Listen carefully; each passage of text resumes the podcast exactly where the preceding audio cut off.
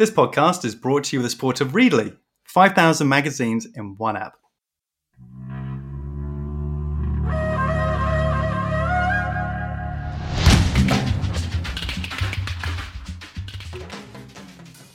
Hello, and welcome to Marketing Stories from The Drum. I'm Diane Young, CEO and co-founder of The Drum. And in this podcast series, I pick out my favourite stories from our print magazine and read them for you. Each month, our magazine is devoted to a topic that is of interest to marketers who want to keep up with and ahead of current trends. The stories are compiled by our writers in Europe, the USA, and Asia Pacific. This content is exclusive to the printed version of The Drum, and you can get the full magazine each month at thedrum.com/subscribe. Brands are setting themselves lofty, purpose-driven ambitions, and rightly so. The public demands it. But how can brands avoid purpose-washing and deliver real change? In this episode, I'm reading an article by Stephen Lepetak that examines how 6 brands are doing just that. Adidas.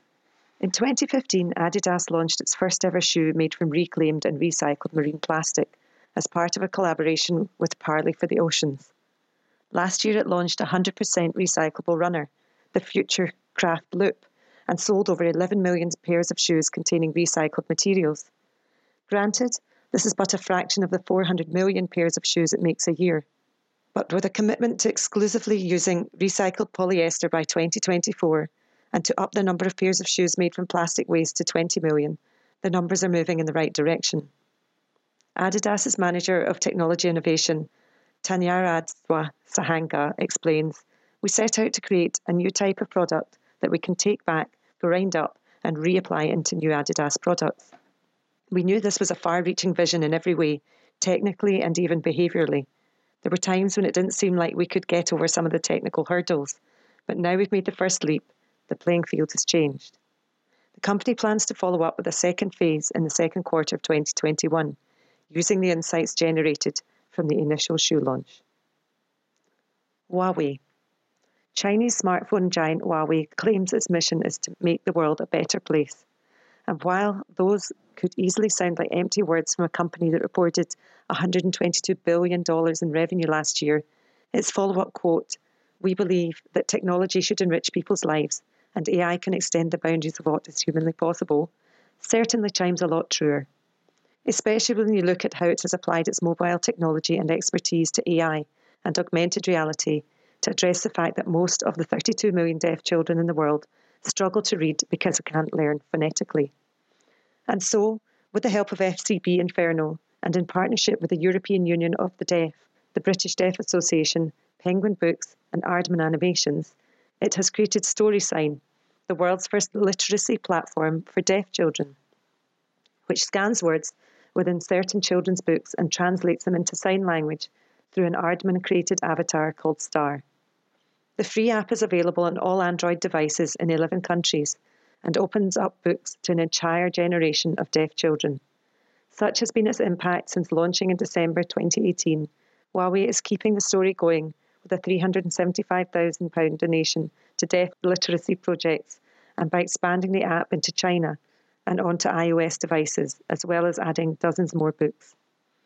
"We believe that when you bring together human imagination with the power of our AI technology, we can make the world an even better place," says Walter Z., who heads up Huawei's Consumer Business Group for Western Europe. Airbnb. While we can all agree that its technology has revolutionised short-stay accommodation, few would proclaim purpose a major concern for Airbnb. Despite all its talk of community disruption, has always been the name of the game.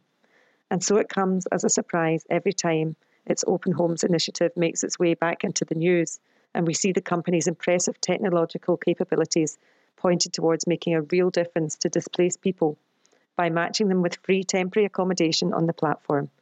Just like it did as bushfires burned throughout Australia recently, and in the aftermath of 2018's Hurricane Michael. Open Homes is Airbnb's way of putting a roof over the heads of those in the greatest need of one, explains Joe Gabia, one of the company's co-founders. "It's taking what we've provided to travellers for years and providing it for those who have been displaced. It's a new way to give back. You don't have to write a cheque, you just have to share the extra bedroom down the hall." Airbnb hosts are also offering up their homes to people needing to travel for medical procedures, providing potential short-term stays during their treatment and recovery. Accommodation for refugees and asylum seekers has also been offered through the platform, helping those moving to a new country to find their feet and begin a new life. For open home hosts, Airbnb provides a free 24/7 helpline and a guarantee to reimburse property damage up to $1 million. Dove. When we talk about the purpose brands serve beyond the basic services they provide, Unilever, and in particular its Dove brand, is an easy go-to. Unilever Chief Exec Alan Jope is busy furthering the thoughts of his predecessor that doing good is good for business, and Dove's continued aim to make a positive difference by promoting body positivity and helping improve female self-esteem is reflected throughout the work it does and its deaf deployment of creativity. Recently, though, it has been turning to technology too. Unilever has been trialling ethical ad tech, where everyone who watches one of its video ads online can choose which charity to donate 50% of the ad revenue to. Experimenting first with its Knorr and Lynx brands, which have run their ads through their technology, created by Goodloop, on traditional publishing sites, it recently took that same technology to Instagram with a series of ads for Dove. Every time someone watched the end of an Instagram story spot, they were presented with a swipe-up link where Unilever would make a donation to either the United Nations Entity for Gender Equality and the Empowerment of Women or the Dove Self-Esteem Project. The extension of our Unilever partnership to the Instagram environment is hugely exciting, not least because it is a testament to our ability to connect charitable donations with digital advertising at scale, says Goodloop's Chief Executive Amy Williams. At the time of writing, and according to Facebook's data, around 500,000 people have viewed the advert, raising nearly £30,000 for women's self-esteem projects. Bo. 40% of UK adults have less than £100 in savings. That was the insight that gave birth to Bo, the new banking app from Royal Bank of Scotland that aims to help users control their spending habits and save better. The fintech brand's chief marketer, David Ericsson, explains, "We know that there is a huge market currently underserved by both neobanks and traditional banks. And one of the key things about Bo is that we break down people's spending for them by retailer and category, which can lead to some surprising revelations. It might be the first time they have really been made aware just how much they're spending on takeaways or taxis or clothes." Bo, Ericsson argues, empowers users to start tweaking their daily spend so that less goes on incidentals and more is kept for things they really love, or to go into savings. And to make sure saving remains front of mind, instant alerts are sent to their devices after each transaction. Instant alerts every time you use your card add friction back into spending. Contactless payments have made it really easy to spend, but getting a reminder when money leaves your account helps turn digital money into cash again. You start to notice what you're spending, which can help less. Another feature of the app is the ability to create a set budget, limiting the amount able to come out of an account. Our purpose is at the heart of everything we're doing. It has shaped how we work, so we're customer-centric, and it motivates us daily to give our best. In terms of what success means to us, it's several million people with at least £100 in savings that they can call on when they need it, says Ericsson. SAP. Last year, German software company SAP initiated a new focus to provide technology and business support to companies tackling environmental challenges. One of those companies, Vectus Industries, aimed to solve the provision of clean water in India, but it was plagued by inadequate IT systems. So SAP introduced its S/4HANA technology to digitize Vectus's processes and introduce mobile and IoT tech to aid water preservation.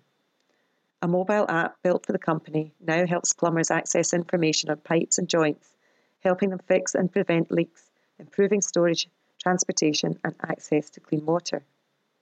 In Africa, meanwhile, conservation organisation Elephants, Rhinos and People, ERP, was working with very limited funds to protect wandering herds of at-risk elephants and rhinos 24 hours a day across a vast territory. SAP created an ERP air force that uses drones to monitor herds in sensitive southern African conservation areas, generating data that, combined with GPS from animal collars and analysed in real time by S/4HANA, is delivered to a mobile app used by monitoring rangers. SAP's Global Chief Marketing Officer, Alicia Thielman, says, Technology is an enabler, and that by viewing it as such, the company is able to help the world to become a better place. To read this and other articles on brand purpose in an issue guest edited by Brian Whipple, Global CEO of Accenture Interactive, subscribe at thedrum.com/subscribe. You'll receive monthly printed reports and access to back issues via the app. Thank you for listening.